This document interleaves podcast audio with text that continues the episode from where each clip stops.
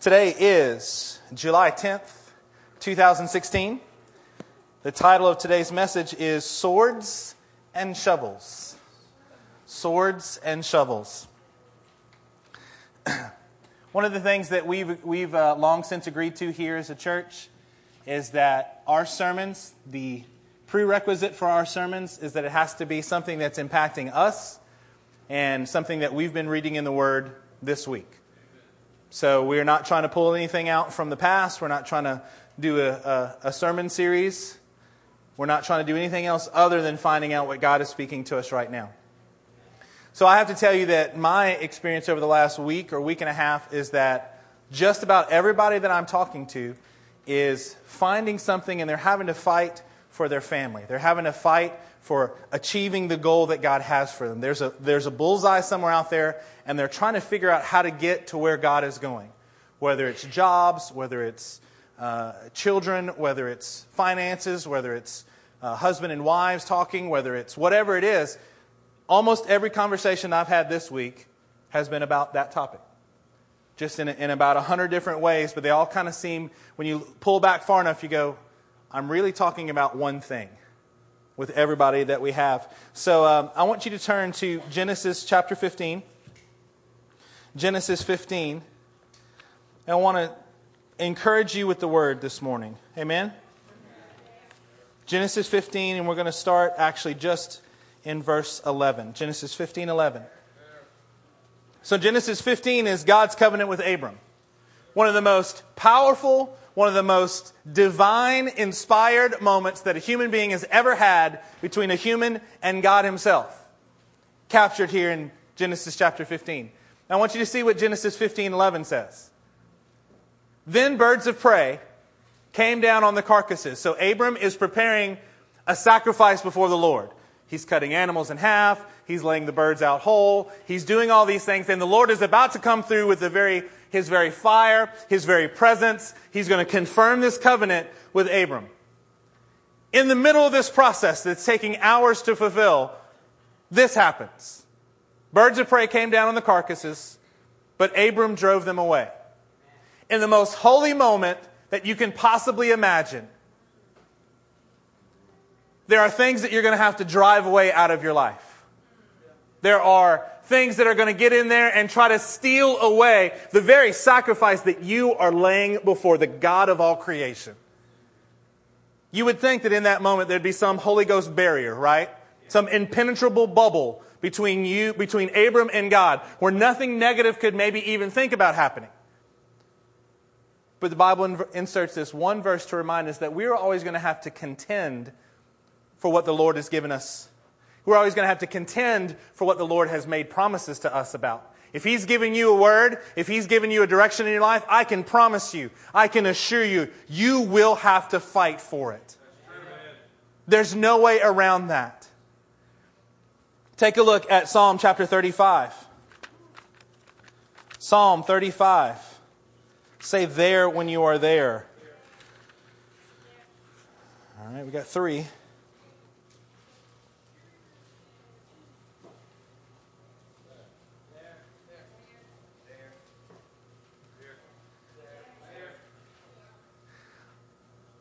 I love, I love the book of Psalms because it is so like our lives. In one moment, you can hear the exultation, Great is the Lord, let's praise his name. In another moment, David saying something like, Why so downcast, O my soul? You get the heights of humanity, you get the depths of despair, you, but you just keep reading, right? Because it, it, it shows, it, accurate, it accurately reflects who we are. Pick me on a certain day, man, maybe I feel like I'm, you know, I, I can do what Moses did. In other days, I'm not sure that I can tie my shoes correctly. Just depends on which day you catch me, right? Here's what Psalm 35 says. This is a psalm of David. Contend, O Lord, with those who contend with me. Fight against those who fight against me. Isn't that a good prayer? hey, Lord, I'm a little tired of having to do some of these things on my own. I'm having to fight for a lot of things here. Would you help me in this fight? Would, would, you, would you come and contend with those who are, who are working against me? Would you fight against them so that I'm not all by myself in this fight? Take up shield and buckler. Arise and come to my aid. I don't know about you guys, but there have been times recently, and that's been my cry. Lord, I, you got to help me. You got to come in here and help because I'm not quite sure what's going on, but we want to move forward. Turn to Isaiah chapter 49. Isaiah chapter 49. And we're going to read verse 25.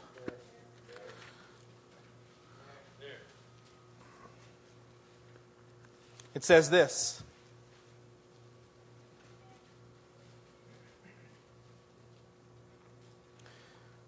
But this is what the Lord says Yes, captives will be taken from warriors, and plunder retrieved from the fierce. I will contend with those. David is asking for that to happen. Lord, would you contend with those who contend against me? And here in Isaiah, the Lord is saying, I will contend with those who contend with you, and your children I will save the, the idea of this, of what you're assigned to do, he said, I promise I'll get to it. I promise that I'll help you accomplish what you're supposed to accomplish. Turn to the book of Jude. Turn to the book of Jude, right before Revelation. And we're going to look at verse 3. There's only one chapter, so it's just verse 3. Jude 3 says this Dear friends, although I was very eager to write to you about the salvation we share, I felt I had to write and urge you to contend for the faith that was once for all entrusted to the saints. Not only do we have to contend for what God is doing in our life, there's a contention that we have, a fighting that we must do for the whole entirety of what God has promised everyone. You realize that there are some times, if you look, let's look in, uh, let's turn back to Exodus. Exodus chapter 14.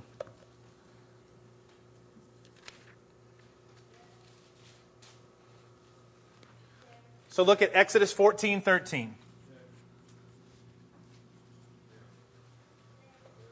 Here's what it says Moses answered the people, Do not be afraid. Can I just encourage you guys this morning? Don't be afraid. Whatever's going on in your life, do not be afraid. If there are troubles and difficulties that are there, do not be afraid. Stand firm, and you will see the deliverance the Lord will bring you today. So, what is their assignment in Exodus 14? Stand firm. Don't be afraid and stand there. Let's watch God do what He's going to do. Just stand there. Now turn a few pages over to Exodus chapter 17.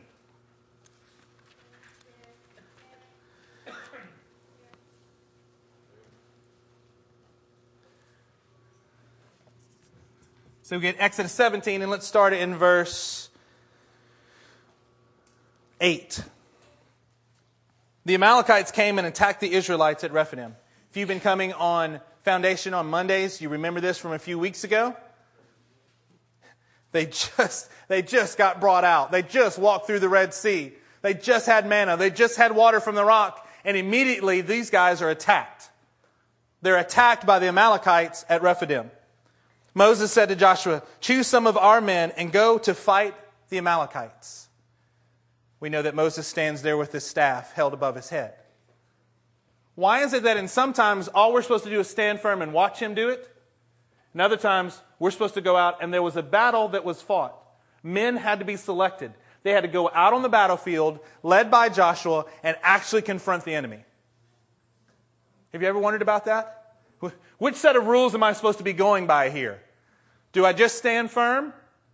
Or do I have an assignment that I'm supposed to do, and while I'm doing it, that God will come through for me? Was it not miraculous? Wasn't this miraculous in Exodus 17? Moses holds his hands up with a staff. And when he gets tired, they put a rock underneath him so he can sit. And Aaron and Hur hold up his hands because he's getting weak. So they stand with him. And every time his arm was fully raised, the people of Israel were winning the battle. That's showing you that there's a spiritual connection here, but there were actually people out on the battlefield. Joshua was actually out with sword and shield and spear and fighting. I'm going to encourage you today. Whether God tells you to stand firm or whether He says pick up a sword, it's still Him that's going to bring the, the victory, But our assignment in this shows our faith to Him. For some of us, it's a whole lot, it takes a whole lot more faith for me to just stand sometimes. Oh, I want to make this happen. Oh, I want to do something here. Lord saying, just stand there. Don't do anything. Like a little kid, right? Sit there and be still. That is the worst thing to tell a little, you know, four year old boy, right? You see our guys up here when we're praying for them right before they go back, right? That's, that's why I'm just kind of bouncing back and forth. Nope. All right. Put a hand on them. Be still. Okay. I, I resemble that. I resemble that in my faith. Going, Lord saying, Be still. Okay. I, I completely resemble that because the Lord's just saying, I've got this for you. I want you to stand and see my deliverance. And other times He's saying, Get your sword in your hand and go and I'll be with you there as well. Amen? Amen. We have to fight for the vision. Uh, JJ did a great job on Friday night teaching in our discipleship helps class, trying to find the destiny, the vision, the mezuzah statement for your life. If you missed that, please get with JJ or get with one of us so we can catch up on that. It's a powerful time that we had. I want you to turn to Nehemiah chapter 4. Nehemiah chapter 4. We have to pick the right battles to fight. Have you learned have you had to learn as a married person there are some battles you need to fight? Yes. You got you got to pick the right battles, right? Sometimes it's the right battle and not the right time. You know what that makes it? The wrong battle. If you're a parent and you've dealt with children, or if you're a teacher and you've dealt with kids, you know there are some things that every time it happens, you're going to pick that fight. There are some things you're just like, well, I'm just worn out a little bit today. Right? We have to learn how to pick, and Nehemiah is going to help us to pick the right battles. Nehemiah is going to show us the right battles that we should be fighting. Nehemiah chapter 4, are you there? Yes. Let's start in verse 1. When Sanballat heard that we were rebuilding the wall, he became angry. By the way, if you ever do anything for the Lord, there are going to be people that are angry at you just because you're doing something. Didn't that happen to you, Chris, at work? Chris becomes an actual, bona fide, real deal believer, and people start getting angry with him everywhere he goes because he's speaking out for Christ. Same thing with Peyton. Same thing. These things happen the, immediately when we have the Spirit of God come upon us, there will be others who have a different spirit that say, I don't like that dude. Good. All right. At least we know who's on what side right now. When Sanballat heard that they were rebuilding the wall, he became angry and greatly incensed. kind of redundant statement, right? He was angry and he was really mad too. They're trying to show you that this was not just a small, he was perturbed. He was violently angry at, at um, Nehemiah. He ridiculed the Jews. And in the presence of his associates and the army of Sam, uh, Samaria, he said, What are these feeble Jews doing? Will they restore their wall? Will they offer sacrifices? Will they finish in a day? Can they bring the stones back to life from these heaps of rubble, burned as they are? You ever had somebody come against you with their words like this?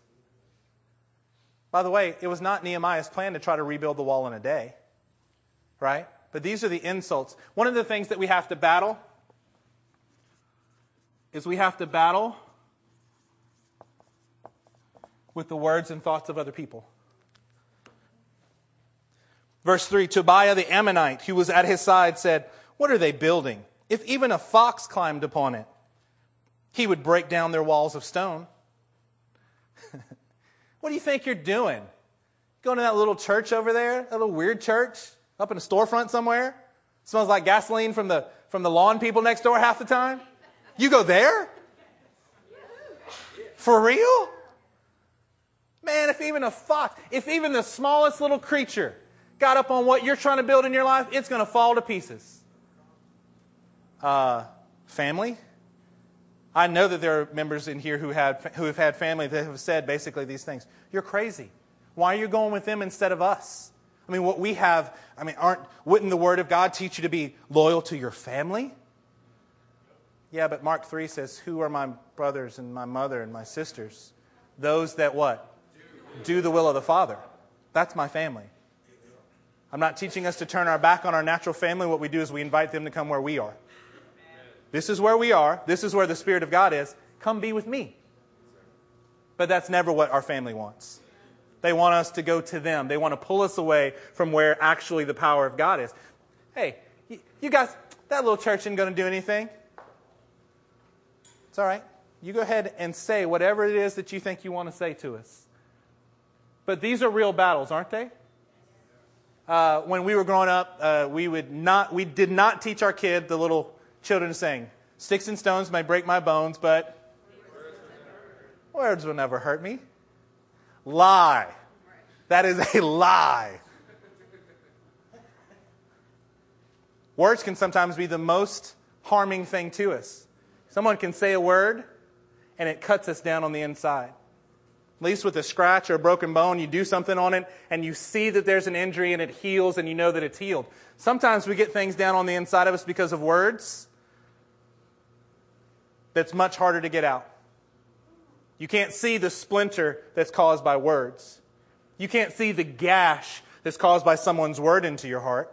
You can't see the brokenness that's uttered from someone you trust and someone you love, and they say something to you and it crushes you. Maybe you haven't had that experience, but I have. We have to battle through these things. This is one of the battles that we must face. If we're going to hit the target, if we're going to hit the bullseye of what God has in our lives, I can say, oh, it's no big deal. But I have to, I have to understand the fact that there is an actual battle here. And I have to deal with it appropriately. Oh, what they said didn't hurt me. Amen. If it didn't, then it didn't. But if it did, you have to deal with it and battle through. You know, actually, what they said was very, very damaging to me but I choose to live by faith and listen to God's words spoken to me and not another man's words, not another family member's words, not my boss's words, maybe not even the words that I'd like to speak over myself. The battle of the words. Turn to Psalm, uh, keep your place there in, in Nehemiah. Turn to Psalm chapter 5.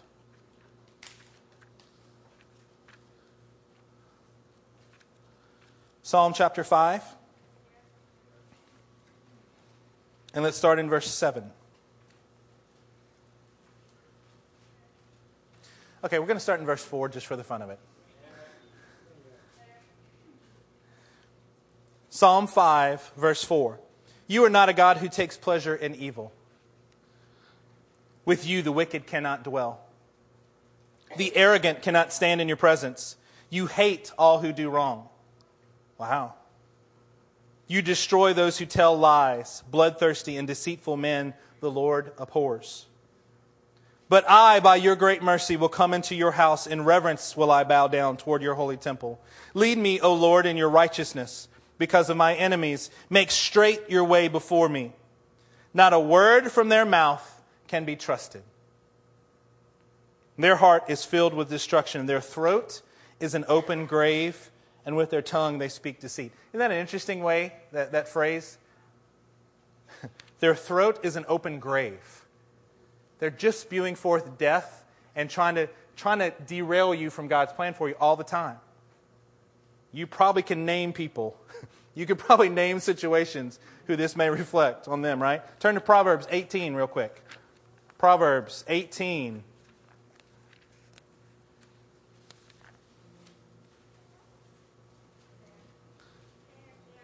Verse 4. Proverbs 18:4 it says this The words of a man's mouth are deep waters. Why are they deep waters? Proverbs 4 says that out of the abundance of the heart what happens? The mouth speaks. Out of the abundance of the heart the mouth speaks. That's why the words of a man's mouth are deep waters because it's showing you something that's far that's much more than uh, have you ever said something you shouldn't have said and then you tried to do the I was just joking. I mean, it was just a joke. No, really, it was okay. Problem is, is we've let something out of our from down deep that we were embarrassed once it came out and we went, oh, I shouldn't have said that. And instead of us being honest and say, hey, I shouldn't have said that, clearly that revealed something in my heart that shouldn't be there. Please forgive me. We say, I was just joking. No, you weren't. Because the words of a man's mouth are deep waters. But the fountain of the wisdom is a bubbling brook. It's live, it's full of life. Let's go back to Nehemiah. Let's look at verse 7. I'm sorry, let's look at verse 6. It says, So we rebuilt the wall till all of it reached half its height. For the people worked with all of their heart. Let me encourage you guys, there's a perseverance that's required for us to do this. You could work with all of your heart, and at this point, it's just halfway done. Working as hard as you can. Ah, ah. What else? How far along are you? 23%. Amen. At least we're going in the right direction. They got half the wall up. It's half the height that it's going to be. And they've been working like crazy, dealing with battling through the words, right? In verse 7, it says this But when Sanballat, Tobiah, the Arabs, the Ammonites, and the men of Ashdod, well, that's an interesting crew. Sounds like the beginning of a silly joke, right? Sanballat, Tobiah, the Arabs, the Ammonites, and the men of Ashdod heard that the repairs to Jerusalem's wall had gone ahead. They couldn't dissuade him through the battle of words. So the project is continuing forward. And the gaps were being closed. They were all very angry. They all plotted together to come and fight against Jerusalem and stir up trouble against it. Wait, you're going to come and plot to fight them and stir up trouble. Not just fight them, but I will battle you and I'm just going to cause you trouble. Right? So here we have the battle for schemes. There's a plan, there's a plot that, come, that comes into action. When you're reading in Hebrews 12, um, can you put up Hebrews 12 1 for me? Therefore, since we are surrounded by such a great cloud of witnesses, let us throw off everything that hinders and the sin that so easily entangles. We kind of wrap that up as all sin, right? There are things that are sinful in our lives, and there are things that just entangle us. There are things that just get in our way. There are things that just distract us. There are things that just come in, and there's a fight that these guys are trying to bring, and they just want to stir up trouble. I don't even want to get you to fight with me. I just want to pester you. Pastor Matt and I were studying this morning, got here around 6 o'clock. We're studying the Word together. And there are these little gnats. They're in the office. And it felt like every time you wanted to talk, there's one that's like, and I can tell that I'm now over 40 because if they get too close, it's a little, it's a little blurry. And I'm like, whoa. We're spazzing out the entire time we're in there because there's enough of them that just enough to aggravate you.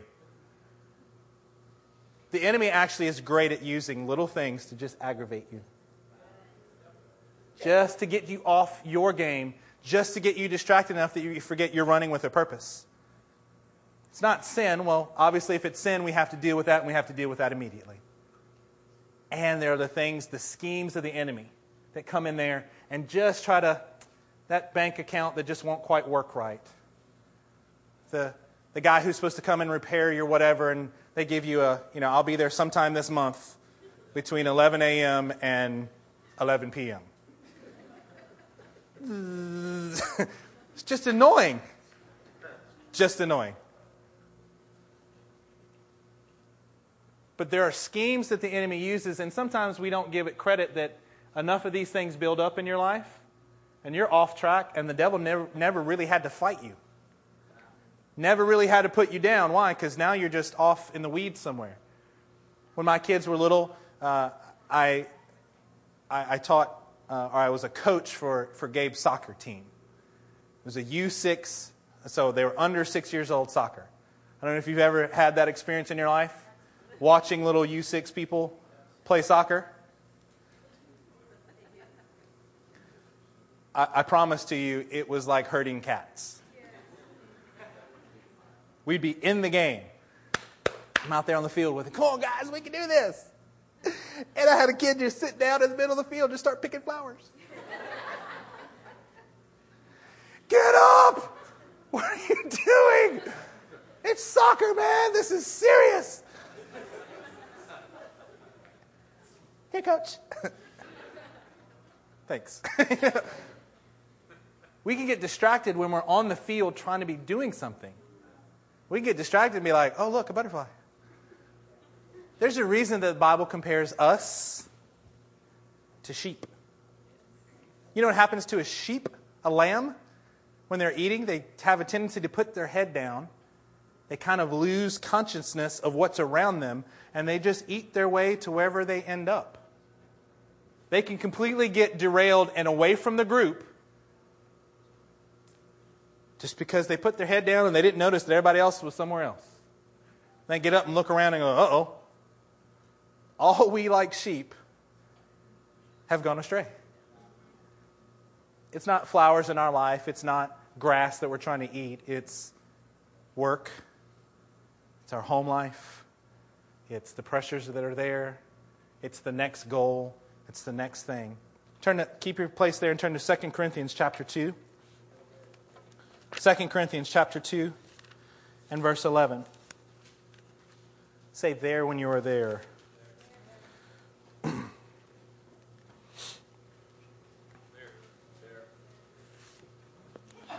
2 Corinthians 2:11 it says this.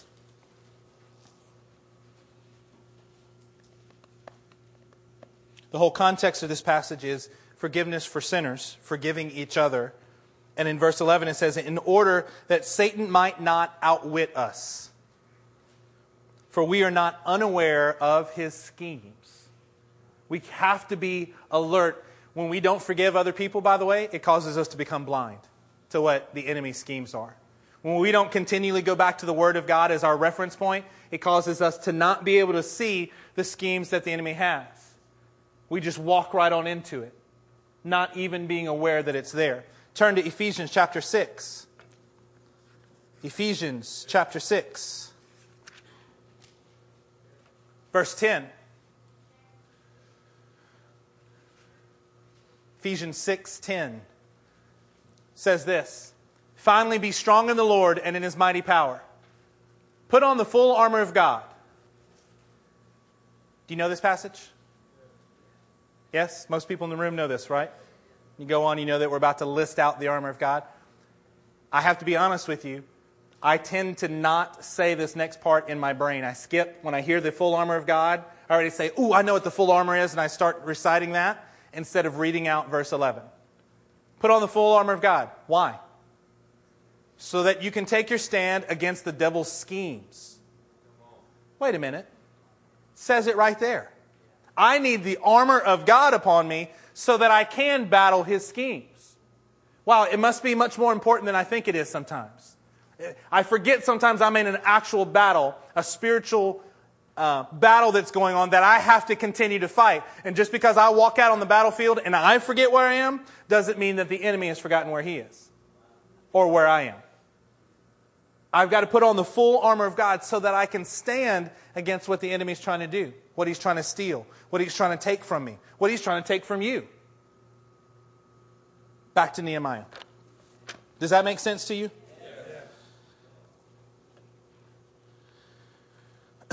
Verse 8, Nehemiah 4 8. They all plotted together to come and fight against Jerusalem and stir up trouble against it. It's just interesting how sometimes I, I want to read through the scripture too quickly and I have to slow myself down. Fight and stir up trouble. Verse 9, but we prayed to our God and posted a guard. You know how you start fighting the enemy schemes here? You put on the full armor. And what did they do? They prayed and they posted a guard. Going to fight and stir up trouble. So you know what they did? They prayed. And they put somebody standing watch there. We've got to have both. We've got to have a spiritual understanding, and we're going to put our hand to do the work that God called us to do. Right? Let's go on. Verse 10. Meanwhile, the people in Judah said, The strength of the laborers is giving out. and there is so much rubble we cannot rebuild the wall. Also, our enemies said, Before they know it or see us, we will be right there among them and will kill them and put an end to their work. Then the Jews who lived near them came and told us ten times over, Wherever you turn, they will attack us. So the next battle that we have to take care of is the battle of rubble and rumors. The battle of ru- rubble, la, la, la, rubble and rumors. Go back to verse 10. The strength of the laborers is giving out. Have you ever gotten to the point where you're just fatigued? You're just plugging right along, and it's not that you don't know what to do, it's not that you don't want to do what you're supposed to do. You're just tired. When we were in Africa a few months ago, uh, the first day that we were there in Africa, it was 46 degrees Celsius. 117, 116, 117 degrees. Um, it was hot. And one of the days we went about 80 kilometers away from the rest of civilization as we knew it, and we were building a house, uh, building a church structure. And we were out there, and there were two ladders. So it was Pastor Eric and me. And they had no drills. We had, Baj was there too. Baj was the, the supervisor, keeping us in line, cracking the whip, making sure that we got back to it. We had super long nails and super hard wood, and a hammer, and a building to build. We were, we were hammering away, we were putting things up, loving the Lord, enjoying the 900 degree heat. Amen. Can I just tell you that gets tiring after a while? I'm hammering at one point, and I turn and I look at Gabe Stevens, who's there, and I was like, Gabe, take the hammer from my hand. And so he put his hand out like this. I said, Gabe, I can't let go of the hammer. I need you to actually pull it out of my hand. oh, oh, oh, yeah. Thanks. After I literally, I've never had my hand freeze to anything likes to talk about the mighty men that their hand froze to the sword. I literally had that happen because we were getting dehydrated and muscles were cramping and I, I couldn't open my hand. And you know what you do? You try to start learning how to nail left handed. I can't. Uh, whatever it takes, you just keep going, right? But there are times in our lives when we get fatigued and tired of doing what we are. In this case, it's the rubble it's, it's the matter that's been there from the past. All this stuff that we never really cleaned out, we've, we've advanced beyond it, but it's still kind of laying around. I'm, I'm kind of a clutter freak at the house. If I'm going to actually study, I hate clutter. Most of the time, I, can li- I, I might be able to live with it. If I'm going to actually try to do anything productive, I can't stand clutter. I can't breathe. I'm like, Amen. I get it. Oh! I'm going to pretend like that's a godly feature on me. And hey, so what clutter do you have in your own heart? What clutter do you have going on in your life? It's stuff that you've already really conquered. It's stuff that you should be over. And it's really, you've, it's, it's done. It's just in a pile of, of stuff around you, but you haven't taken care of it and got it out of the way. Have you ever found yourself working somewhere and you just, like, if you've got a ladder and you're trying to just work around things until you, you go, wait, let me just move this. Let me just make it easier on what I'm doing. Let me clear out the space so that I can work effectively. What do you need to clear out in your life? What rubble do you need to get rid of so that you can work effectively for the King of Kings? Do you still have, do you still have debt that you shouldn't have lingering around? Just rubble. Stuff that's been there from the past is long since gone. You've already used it up. Can't even remember what the debt was for. Maybe that's just being rubble in your life and keeping you from being. You know, when you do spring cleaning? I used to feel so excited when I was a teacher and a principal. I was like, I just cleaned my desk. Nobody else may know how clean it is now, but I feel so much better. Why? Because things were in order. There's something about us getting things in the right order in our life that brings peace to our soul. Amen. Yes? Rubble and the rumors. Their, the strength was giving out because of the rubble. Before they see us, they'll be right here. Okay, the enemy's going to come and he's just going to sneak up on me, and no matter which direction I go, this is not going to work out.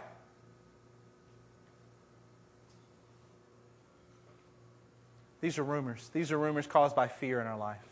You know that thing you're praying for? It's really, I mean, I, I want to believe that it's going to happen, but, but maybe I just have, maybe, maybe when I got that speeding ticket the other day, God doesn't want to give it to me anymore. How fast were you going, man? How about we are assured in the Word of God in Psalm 138 that He will fulfill His purposes for me? He will do it in me. Lord, I stand before you, and if I need to correct something, I will correct it. I'm not hard hearted towards Him. You know what He's going to do? He is going to fulfill His will in me. I don't have to be the strong one. I'm going to keep going forward and go, God, I need you. I need you to help me in this battle so that the rumors, even that I'm hearing from other people or that I'm hearing from myself, do not overwhelm me. Take a look at verse 13. Therefore, I stationed some of the people behind the lowest points of the wall at the exposed places. Where are your exposed places? One of the most important things I found is this. One of the things I love most about this church, there's a list a mile long of what I love about my church. I love that Matthew Piro and Eric Stevens are my brothers, not by DNA, but by, by, but, but by Christ. And that where I have low points in my life, where I'm a bit exposed, where I don't quite do things, haven't quite figured it all out yet, I have my brothers who can stand there and guard me in those areas. I have people like Charlie Brown and Baj Regina and Steve Richards who do the same thing to me, and they say, Perhaps you didn't realize, but this is an exposed part. You're vulnerable here, and you need to be careful. Oh, thank you. Thank you. It's, it's like oil upon my head when I get correction. Thank you so much. This is exactly what Nehemiah does here. Therefore, I stationed some of the people behind the lowest points of the wall at the exposed places, posting them by families with their swords, spears, and bows. After I looked things over, I stood up and said to the nobles, the officials, and the rest of the people. I want you to pay specific attention to Nehemiah 4:14. Don't be afraid of them. Huh, I think we've already heard that today. Remember the Lord who is great and awesome and fight for your brothers, your sons, your daughters, your wives, and your homes. What does it say? Don't be afraid. Don't be afraid. Remember the Lord your God, and He is great. And what?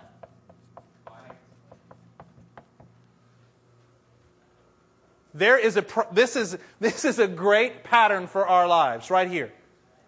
Don't be afraid. Well, if I don't do this, then the job doesn't work out and I don't get enough money and then my family. Just calm down for a minute. Don't be afraid. You've got to remember if you just start off here and you go, okay, great, I won't be afraid. What helps you to not be afraid? When you focus and see how good God is. When you realize that He is perfect and all His ways are perfect, that He is just and righteous, He does no wrong. I can trust Him. He is good. He is a good Father trying to work things out in me. If it's adversity, it's because I need it. If it's difficult, it's because He wants me to work through it with His strength. I remember the Lord who is great and awesome. I love that. totally awesome, right? And fight for your brothers. Fight for it. Contend for it. Go after it. Uh, we had some friends spent the, the, a few nights with us last weekend two particular uh, ladies, and they're both fighting for their families. And both of them are at the point where this is very hard for them to do. They haven't really thought about this. And so they're really struggling. They're trying to just get to the fight and fight the good fight, but they don't have any energy left to fight. It's been this way for 15 years. What can I do to possibly change it? You can do exactly what God tells you to do. My wife gave incredibly good godly counsel, and she did not patronize. She said, You need to work harder to do what the Lord is telling you to do. But she's already tired, she's already worn out. Do what God says for you to do. That's the only way that you can win this. Don't be afraid. Remember how great and awesome our God is and fight for it. Fight for it. Develop a plan for it. Go after it day and night and night and day unceasingly because that's the strength. We're going to labor with all of His strength that He makes manifest in us because He's worth it. Because the goal of this thing is worth it. What's the other alternative? Be fearful, you forget about God, and you have no fight. That sounds like a great plan. Way to go. Let's keep up with that plan. Of course not. This is how we are successful. We fight with we fight with his strength. Amen. That reminds me of um, Susie. Can you, can you put up James four seven on the screen? I, I thought I just thought about thought about this this morning. Bible says, "Submit yourselves then to God." Resist the devil, and he will flee.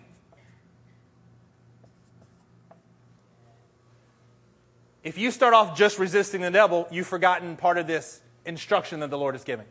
I'm going to resist him. I'm going to resist him. Great. How about you start off with submitting to him? I'm going to submit to his will because it buries the fear in me. I'm going to resist him by remembering what God has done by remembering that I am a child of God, that I have a purpose in my life. I'm not just here taking up oxygen. I have something that God has called me to do. I will not, I will not. No, I will not. I'm going to resist him. He's trying to tell me to quit. I'm not going to quit. He's trying to tell me to be discouraged. I choose not to be discouraged. He's telling me to, to come over here. I'm, I'm going to walk exactly in what God tells me to walk in. I have no other option. I'm going to resist him. And what happens? Because I'm fighting against him, he's going to take off. You realize he doesn't take off in the first second, though, right? Well, that would be easy. I submit to you, Lord. Devil, I resist thee. Bam. Sounded more holy because I said thee. I don't know. I was just thee. Right? It's because you need to understand this progression that goes here. I'm going to keep fighting. And if I feel like I'm losing today, I'm going to keep fighting. I don't, know if you, I don't know if any of you guys have ever been in an actual fight, fist fight. I do not recommend it. There's a time in there when you're tuffling back and forth with somebody. I, I lived in the hood growing up. I did. It's true. And so every once in a while outside of my house, before I could get back in for playing outside, I would have neighborhood friends who would like to see if they could keep me from getting inside of my house. And we'd have to go at it. It's an interesting thing when you're tussling back and forth with somebody. At least me, I was like, I'm not sure if I'm going to do it. And then you realize, oh, yeah. oh, yeah, I'm going to take care of this here just, just a second. I, oh, there was some point that would happen in those things, and I'd be like, all right, I'm all right. This one, I'm going to win. There were others that you'd get to, and you're like, I need somebody to come by. I need somebody to help me. I need my daddy to come outside of the house. I'm not sure about this one. When you fight enough with the strength that the Lord has, you keep fighting until, and then you'll feel a release in there and you'll go, No, I got this. Not quite there yet. Not quite there yet. I'm trying to give analogies so you understand this feeling that comes when you fight it out long enough in Christ. If you're working out and you put enough heavy weight on the bar, uh oh. No, I got it. You don't, I'm not all the way up yet, but I got this. I, I, I know, like, there's some point that you get to and you just know that you got it. Hey, guys, keep fighting until you know you got it. Just keep fighting. Just keep pushing. Just keep going forward. But it's discouraging. It's taken me years. Amen. Keep fighting. Keep pushing. Keep going forward. Keep resisting so that the enemy will flee from off of you. Amen. Go to verse 15. Verse 15. From that day on, half of my men did the work while the other half were equipped. Uh, I'm sorry, that's 16. Verse 15. When our enemies heard that we were aware of their plot and that God had frustrated it, we all returned to the wall, each to his own work. Do you realize that they won this battle without having to fight? They won this battle because they prayed and got men posted. Because they started to eliminate fear, they remembered God, and they got ready to fight. And you know what happened to the enemy? Took off tuck tail and run even before the fight. Us just getting ready for the fight will cause us to win certain battles. You just being prepared and saying, I'm ready to fight this out. We're going to do this right now. You being ready will cause some of the enemy's schemes. He realized, oh, I can't. That scheme was determined on you not being aware of him. It was a sneak attack. The only way he was going to win was for you not to be ready for it. But now that you're ready, it eliminates some of that. Um, verse 16. From that day on, half of my men did the work. Pastor Matt? From that day on, half of my men did the work, while the other half were equipped with spears, shields, bows, and armor. The officers posted themselves behind all the people of Judah who were building the wall. Those who carried materials did their work with one hand and held a weapon in the other. And each of the builders wore his sword at his side as he worked. But the man who sounded the trumpet stayed with me. Okay, you'll have to forgive me. I was a school teacher.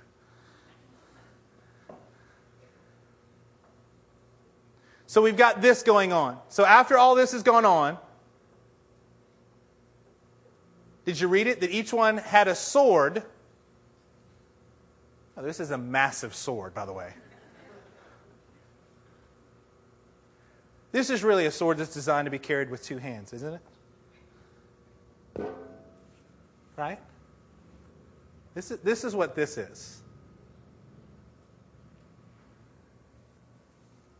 But what they were supposed to do is this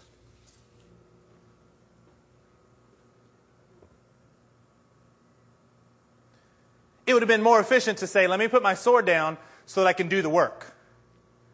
Or, let me put my shovel down so I can really fight the enemy. But what's going on right here in this passage? Those who carried materials, verse 17, did their work with one hand. Hang on. All right. All right, I got it. One hand. And carried the sword in the other.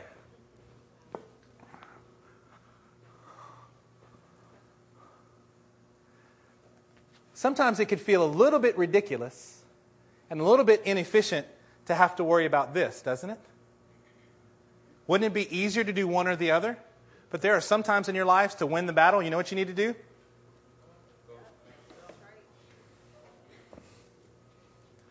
I'm going to do it one handed. You know why? Because I'm not going to let the enemy come in.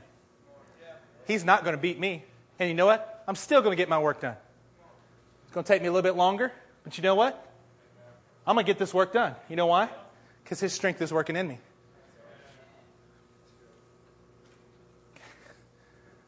I'm going to get the work of the Lord done in my life.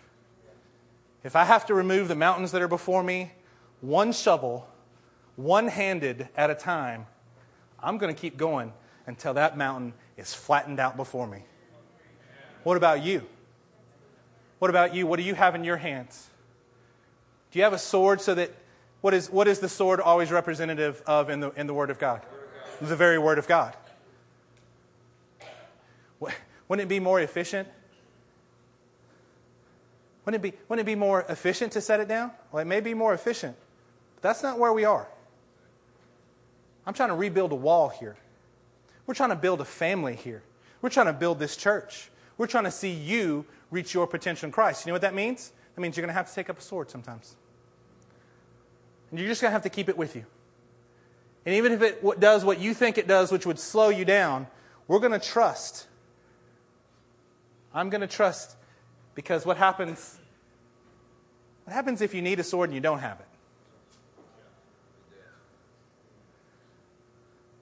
Had a, a young man at an event the other day, I think I shared this, and he we almost had a, an issue of domestic violence right there at our little pool party that we were having for CARES. But you know what I had with me? I had the Word of God with me. Big, steroided up, muscled dude. Big, angry. Hey, man. Hey, here's what I need you to do, big guy. I need you to shut up and calm down. Okay. Whew. Glad that worked. Amen. I got the authority of the Word of God with me. Because if I didn't, this was going to be rough. I'm not saying I wouldn't get all up in the middle of that. I'm just saying it was going to be rough for somebody. Hey, we need to have this kind of mentality. We're going to do the work of the Lord, and we're going to hold his sword in our hand. We're not going to let it go. Just like that day, we've, the scripture says that our hand should freeze to the sword. I never had the experience of that until just a few months ago and realized, you know what caused that? Hours and hours and hours and hours of work. And I didn't let it go. And we just kept going. What is your hand frozen to today? Is it frozen to the sword?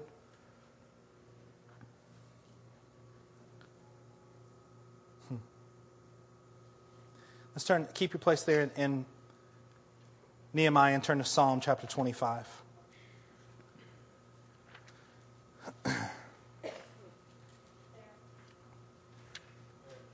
Psalm chapter 25.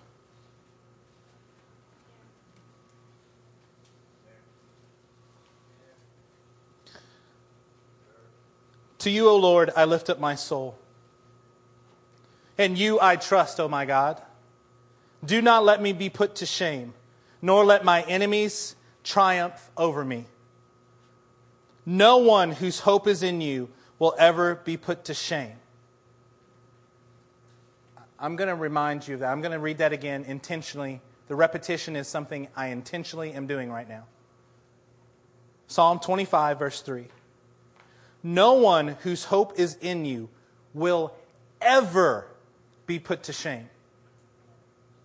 Ever. If we have the full, our full hope in Him, you will never be put to shame. There will be other people that will try to throw shame your way. There will be other things that try to make you feel ashamed. But the truth is, is you will not be put to shame if your hope is in Him. Period. I don't care how you feel. I don't care what you think. I don't care what I think. The Bible says if you put your hope in Him, you will not be ashamed. Have you ever had just shame wash over you before? I remember being a kid and doing things and being so ashamed and embarrassed. I remember what it felt like to have things wash over me. Like, oh, wish I could go, I wish I could be invisible in this moment.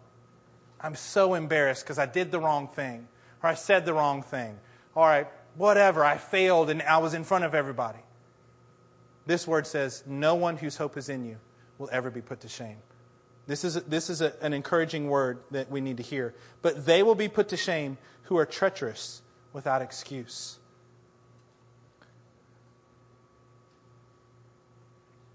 Let's go back to Nehemiah. We're going to wrap this up.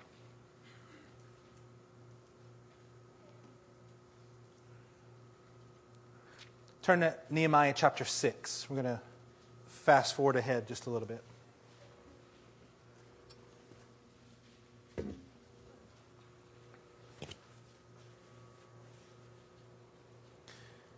Nehemiah chapter 6, the start in verse 1. When word came to Sanballat, Tobiah, Geshem the Arab, and the rest of our enemies that I had rebuilt the wall, and not a gap was left in it. Amen. They kept going, right? though up to that time I had not set the doors in the gates. Do you hear how this is going? They worked with all their heart, and the, and the wall was halfway up. In chapter 3, they're building the, the, the gates, but they don't have the doors in them. Now they've got the walls halfway up. Now the wall is all the way up, but there's still no doors in the gate. There's still vulnerable points in in the, in the wall here. Verse 2 Sanballat and Geshem sent this message Come, let us meet together in one of the villages on the plain of Ono. But they were scheming to harm me. So I sent messages to them with this reply I am carrying on a great project and cannot go down. Your understanding of the vision and the mission that God has for your life will help you answer correctly whether you know that someone is scheming against you or not. The answer is right here. We are carrying on a great project. I don't have time. Ain't nobody got time for that. I don't have time to stop what I'm doing and go and be distracted. This is not an, I'm not talking about being willing to help a brother. What I'm saying is someone who's pulling you off, pulling you away, sending you back, calling you to do something else that God is not intended for you to do. You've got too good of a work here. You've got too important of a thing that's going on in your life right now. Why should the work stop while I leave it and go down to you? Four times they sent me the same message Dad, Dad, Dad, Daddy, Dad. Hey, Dad, Pop, Dad. I've had young kids in my house. And when I'm not paying attention enough, that's the way it sounds. Hey, Dad, Dad, Dad. This is what they're doing to Nehemiah. Four times they sent the same message, and each time I gave them the same answer. What I'm doing is too important. Then the fifth time, Sanballat sent his aide to me with the same message, and in his hand was an unsealed letter. You know why the Bible says it was unsealed? Because it was unverified It was unsealed, in which was written, It is reported among the nations, and Geshem says it is true. I read it on the internet. I saw this news report on Facebook, and it said, Please don't ever do that to me. I saw the news report on Facebook. I'm just going to be like, Nope. I don't care what it was. Nope. Not true. That you and the Jews are plotting to revolt, and and therefore you are building the wall. Moreover, according to these reports, you are about to come, become their king and have even appointed prophets to make this proclamation about you in Jerusalem. This is a, there is a king in Judah. Now this report will get back to the king. So come, let us confer together. Verse 8. I sent this reply to him. Amen for this reply. Nothing like what you said is happening. The sky is not falling no one is so mad at me that the king is about to throw me out of this entire kingdom. This is not the case. You are just making it up out of your head. I love the word. You're just making that up. Verse 9. They were all trying to frighten us, thinking their hands will get too weak for the work and it will not be completed. God, what an important task. They're building a wall. All this opposition for one wall. But look at what it says right after that. But I prayed, now strengthen my hands. You know why? Because even he knew that they kept coming against him. But there's something about when you're buffeted, when you're constantly in the battle, you can get tired. He's saying, I'm not going to stop, but Lord, I need, to, I need to renew your strength in me so that I can accomplish your will.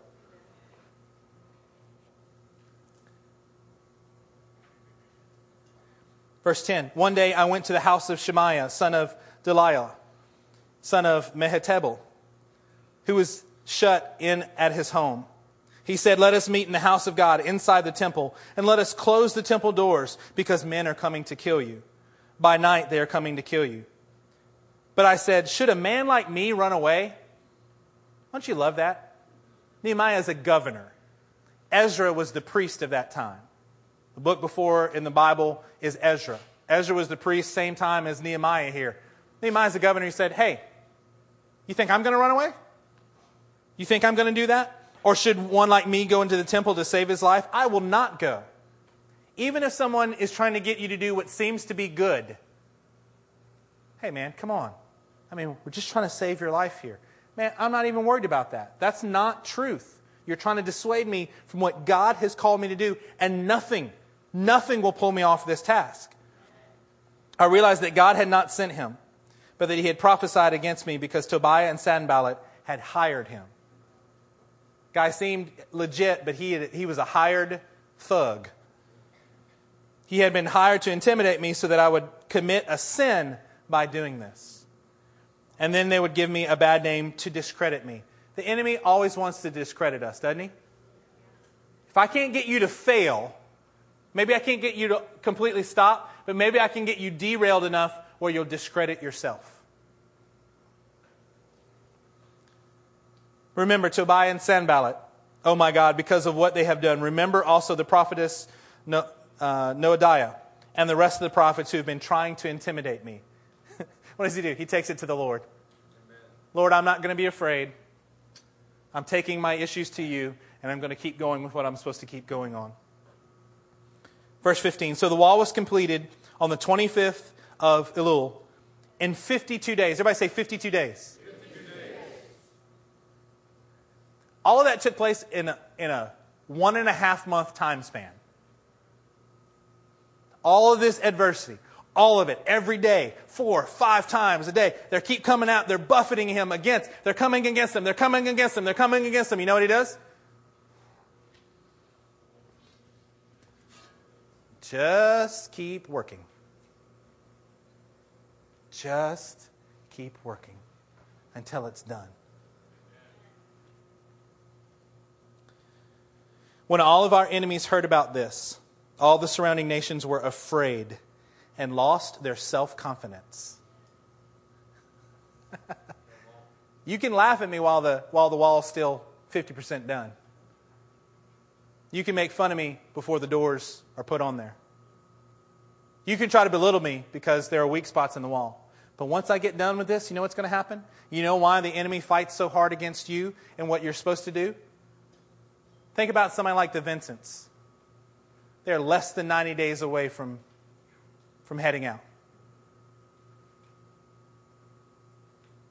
What if they would have stopped along the way somewhere 10 years ago? What if they would have quit building their wall and their function four years ago?